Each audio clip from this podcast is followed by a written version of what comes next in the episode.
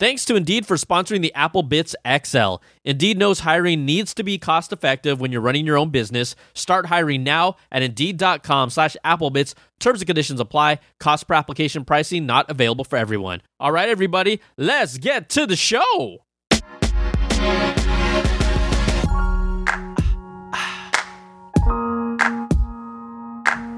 What's up, everybody? Welcome to the show. It's the Apple Bitz XL. Brian Tong here, your host doing the most for everything good and bad inside the world of Apple. Welcome, everybody. We got plenty of stuff.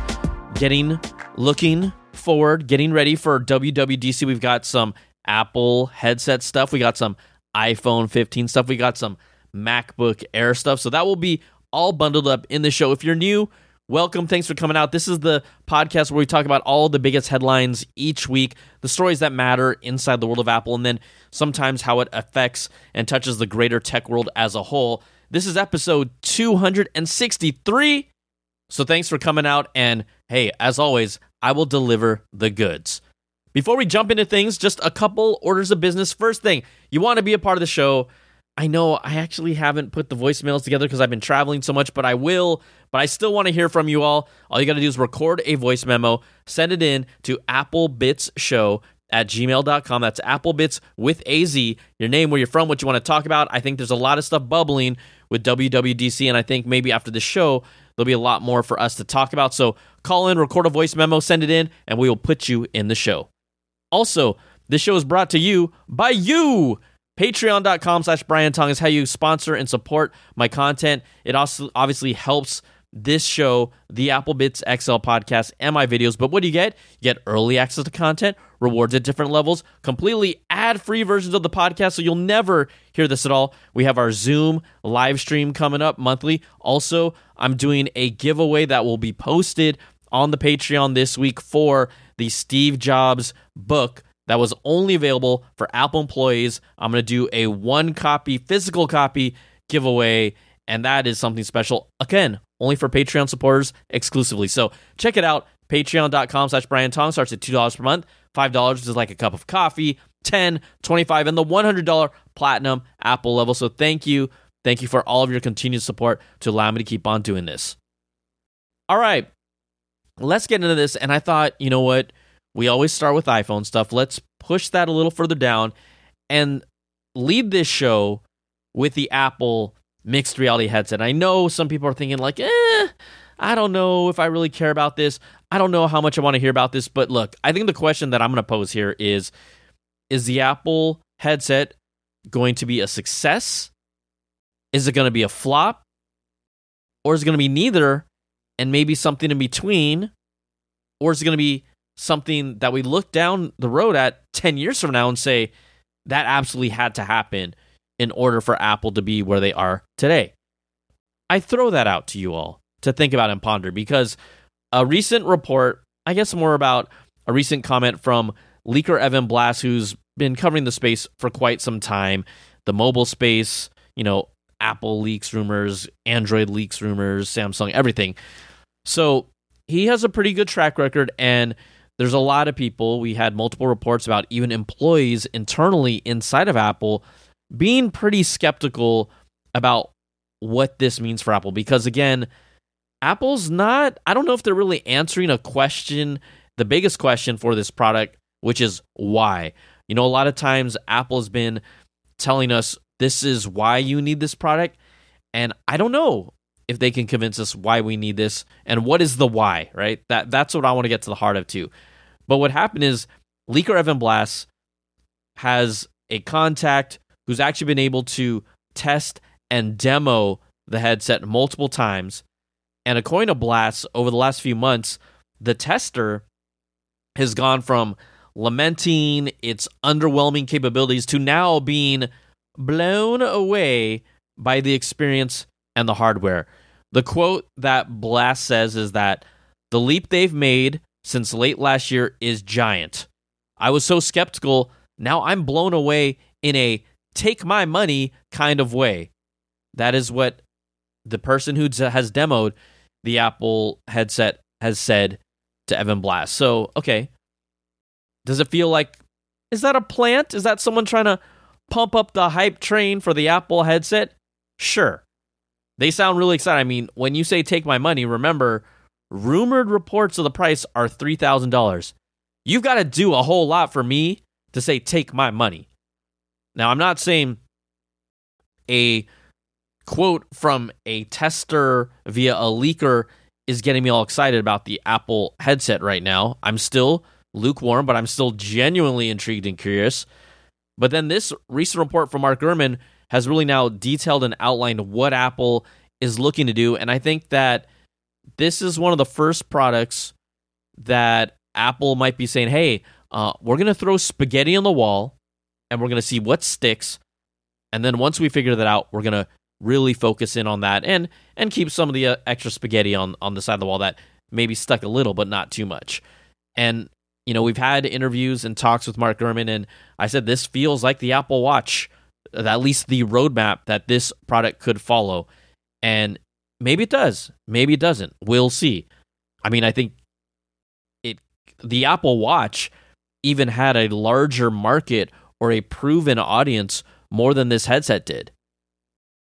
So the latest report from Mark Gurman gives us insight into a lot of the features and software and experiences that Apple is going to be using. Now, in his report, he says the offerings will include gaming, fitness, collaboration tools, new versions of Apple's existing iPad features, and services for watching sports. Again, for this roughly $3,000 headset. Now, the biggest part of the overall experience and this 3D user experience, user interface is that Apple will be adapting iPad apps for the new headset. And this is going to help blend virtual and augmented reality. We're, but the good thing about that is, right, of course, you're going to leverage the App Store with access to millions of existing apps, third party apps, a new 3D interface to allow you to navigate them. But at least we know, okay, there will be and should be an App Store hook. It's going to push optimized versions of the Safari web browser, Apple services for things like calendars, contacts, files, home control, mail, maps, messages, notes, photos, reminders. Think about every every Apple app you could think of that's on your iPhone, kind of those core apps. They're making equivalents or taking the iPad apps over to the Apple headset. Music, news, stocks, weather apps. No no word on a calculator app though. T.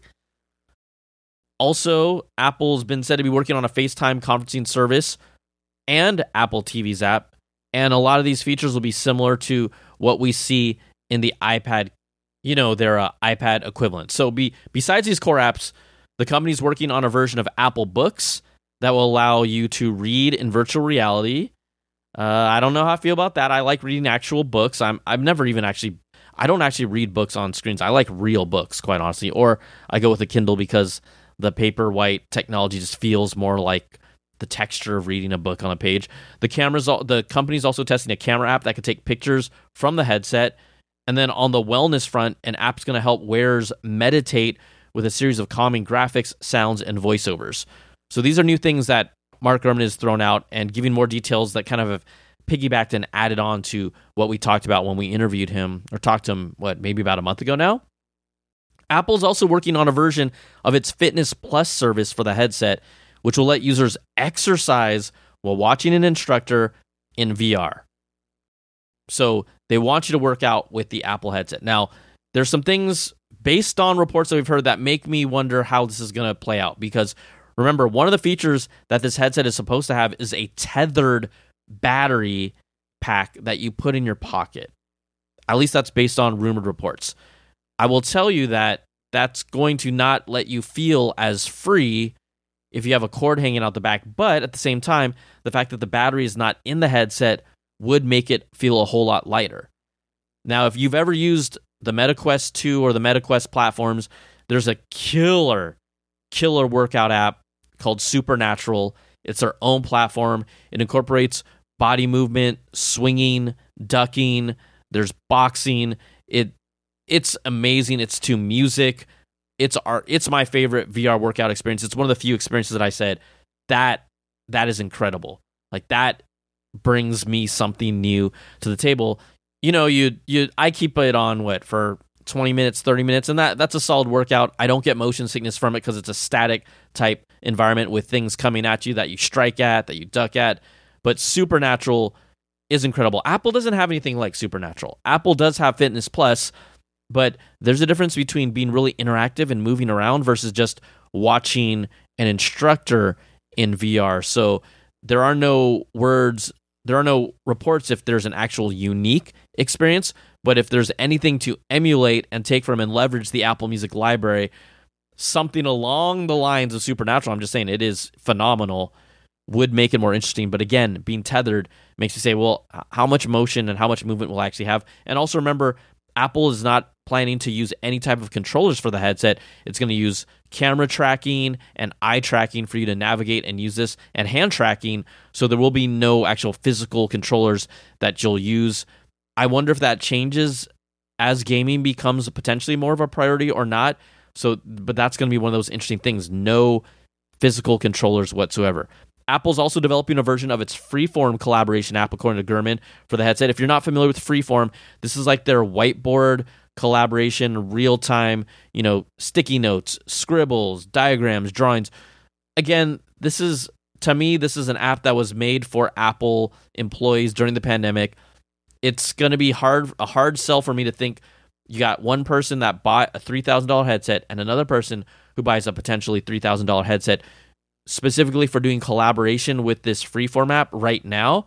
Um, I think for sure I could see them using it internally and people enjoying it because headsets are handy. But I, as the general consumer and and even someone who does collaboration over business, I don't I don't see that being that popular. But you know, again, when I say they're throwing spaghetti on the wall and seeing what sticks, they're also going to offer their collaboration tool, and so you could work with like virtual whiteboards together. FaceTime will obviously be part of this. Mark Gurman talked about how it'll create some sort of an avatar or generate 3D versions of users in virtual meeting rooms. And this is the idea is to make it feel like we're together in the same place. We've seen other companies and apps try and do something like this, but it hasn't become a must have feature. So we'll see how Apple presents that. Um, and also, the whole idea is to really become not a niche product. Apple wants it to become a mainstream product, right? This whole idea of throwing all these apps, throwing different um, entertainment experiences at it. One of the things that Apple has already that they could leverage is they have Major League Soccer, they have Major League Baseball on Apple TV Plus, but how could they enhance that? And the easiest way for them to leverage this is that they acquired a VR company called Next VR that has been on plenty of VR platforms before, but Apple acquired them back in 2020, and they specialize specifically in special events in a virtual reality, whether they were concerts. I think years ago when I'd seen demos, you know, they did stuff with the NBA, they did hockey games, I think they did boxing as well. But there was a concert, I believe it was Paul McCartney, where they put a 360 camera on the piano and you could see the whole crowd. You could see Paul McCartney. Like the fidelity of the cameras weren't as high as they are now, but the experience and how immersive it was, it was really good. So I could see Apple kind of boosting or bringing some of these presentations, these experiences, and maybe even exclusive experiences with artists to app to their headset. That could be interesting. We also know that they're working with movie studios. We've heard about them working with Jon Favreau with experiences that may be specific with this higher fidelity headset. I think Apple can do a lot of things in the entertainment space to make this different and make this compelling. I don't, again, I only stand these things for like 30 minutes tops. Would I watch a one hour show in virtual reality? If it's really high fidelity and really, and the sound is super immersive, maybe. Um, they say that they're going to extend the TV app and allow you to watch a video in different virtual environments like a desert or the sky. Apple's also aiming to position this headset for getting work done and productivity. So this platform will support pages for word processing, numbers for spreadsheets, Keynote for slideshows, as well as iMovie for video production and GarageBand for music production. I mean, they're really doing throwing everything possible that they can from their library and war chest of apps and giving us all these experiences. I mean, we've heard about how they allocated all of their a lot of engineering teams and software teams for this headset and when you hear about all these different experiences that Gurman is talking about, that's why they've put so much in this. And uh, again, I, I'm just really curious to see how it is. I think being on site, I think everyone's going to definitely have an opinion about it, but being on site will be the best way to experience it. And it almost sounds overwhelming. Like there's just so much that they're throwing at this that that maybe it's like, how many experiences do you, you know, what are the top five experiences of all these things that people want to talk about? So WWDC will obviously be the perfect place to showcase this. They're, they're trying to get developers on board, and they've also reportedly changed their stance earlier on. They weren't too hot on the idea of focusing on gaming here, but Gurman reports that gaming is now another one of their initiatives that they want this to be a part of. And I think that's really important that no matter what, every every VR headset that I've had eventually had some sort of killer app, whether it was Darth Vader, Immortal, which was a great, great experience and one of those things that you really remember when the first time you used VR. You got Beat Saber, you got Super Hot. Those are classics. And the thing about it is most general consumers still have never even experienced those, so those will feel fresh. I'm not saying Apple's going to sign any deals and get those, but they will need some of those entertaining gaming experiences as well. So we'll see what happens. An iPad like experience access to the App Store and iPad apps, all those different experiences and apps that Apple is talking about. It, it's going to be really interesting to see what sticks and what doesn't because they are absolutely throwing everything they can at it. Now we're going to pivot off of the headset and talk about the other piece of hardware that we expect to see at WWDC. All signs point to the 15 inch MacBook Air making an appearance. Everyone's been kind of questioning, well, what processor is going to be in it? And the latest reports from Ming Chi Kuo says the M3 chipset and production is still months away, and the expectation is that it'll start production in the second half of 2023, which would clearly miss any type of timeline for a product being announced at WWDC to have an M3. So he is saying no M3 in the 15 inch MacBook Air. It is, at least in the production cycle, slightly ahead of the M3 Pro and the M3 Max, but all M3 chip production is expected to start sometime in the second half of this year. Now, in addition to that, okay, so no M3 for the MacBook Air coming out at WWDC. What about the configurations for the 15 inch MacBook Air? Kuo also says it'll be available in two variants, but it will not be an M2 and then an M2 Pro configuration. So, no M2 Pro configuration, but it'll really follow more closely to what we saw with the 13 inch MacBook Air that was announced last year at WWDC.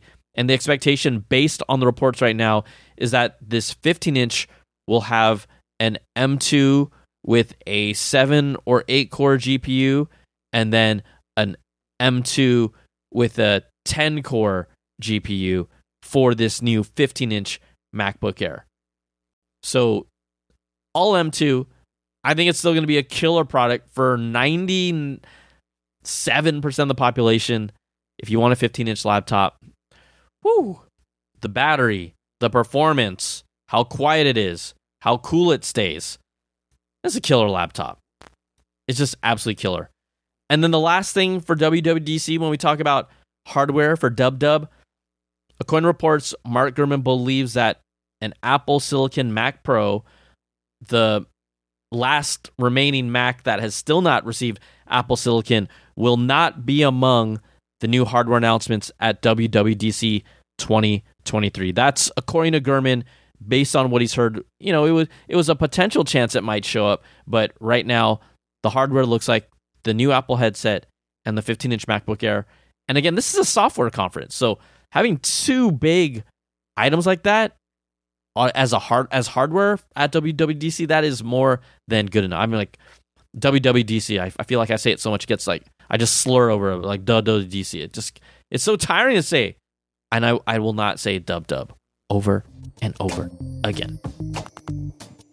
All right, let's take a moment to thank the sponsor of this podcast, Indeed. And you know what? Think about someone who's changed their life for the better. How incredible would it be if your company could find more of those life changing people right when you needed them? Well, if you're hiring, you need Indeed. Indeed is the hiring platform where you can attract, interview, and hire all in one place. Don't spend hours on multiple job sites looking for candidates with the right skills when you can do it all with Indeed. Find top talent fast with Indeed's suite of powerful hiring tools like Indeed Instant Match, assessments, and virtual interviews. You hate waiting? Well, Indeed's US data shows over 80% of Indeed employers find quality candidates whose resume on Indeed matches their job description the moment they sponsor a job. Now, one of their features that stands out and saves you time is Instant Match. Candidates you invite to apply through Instant Match are three times more likely to apply to your job than candidates who only see it in search, according to US Indeed data. And with Instant Match, as soon as you sponsor a post, you get a short list of quality candidates whose resumes on Indeed match your job description, and you can invite them to apply right away. Knows that when you're doing everything for your company, you can't afford to overspend on hiring. So visit Indeed.com slash Applebitz to start hiring now. Just go to Indeed.com slash Applebitz. Indeed.com slash Applebitz. Terms and conditions apply. Cost per application pricing not available for everyone. Need a hire? You need Indeed. All right, I told you that there will be no Mac Pro, at least the reports are no Mac Pro at WWDC 23, but three unreleased Mac models have appeared in Apple's Find My configuration file. So these were recently added on Apple's backend, discovered by Nicholas Alvarez, and there are three new identifiers for Macs that have never existed before Mac 14.8, Mac 14.13, and Mac 14.14. Now they appear in a list alongside of what's been labeled uh, as identifiers for the latest M2 and M2 Pro Mac Mini models. So three Macs unknown to us yet have appeared in the logs. And so, three Macs cooking, what could they be? Mm-hmm. Now, in the past, Apple's used more specific identifiers. If it was a MacBook Air, it would be it would say MacBook Air in the name. And so maybe these are Mac Pros that we will see a lot later. Could you know, we're not expecting to see a Mac Studio at least reports are saying until the M3 chip is ready. So what could the could these three Macs mystery Macs? We'll just have to find out what exactly they are. Okay.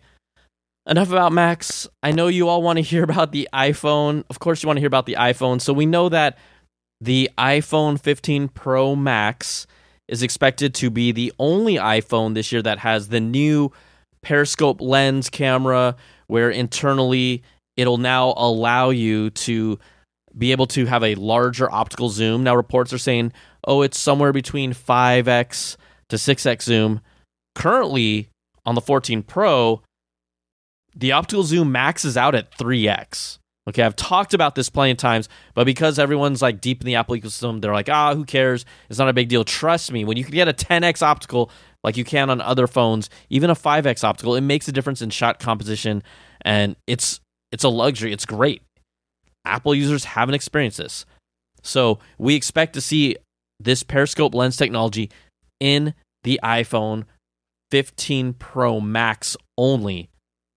Now, Apple themselves will reportedly be getting a second periscope lens supplier for the 15 Pro Max to meet some of that demand and the thinking also is not only will this periscope lens offer, you know, new functionality to the Pro Max, but in the next year's 16 Pro lineup, some form similar to this periscope lens will be potentially incorporated into both models of the 16 Pro and the 16 Pro Max. So, at least for 2023, we're only expecting to see it in the 15 Pro Max.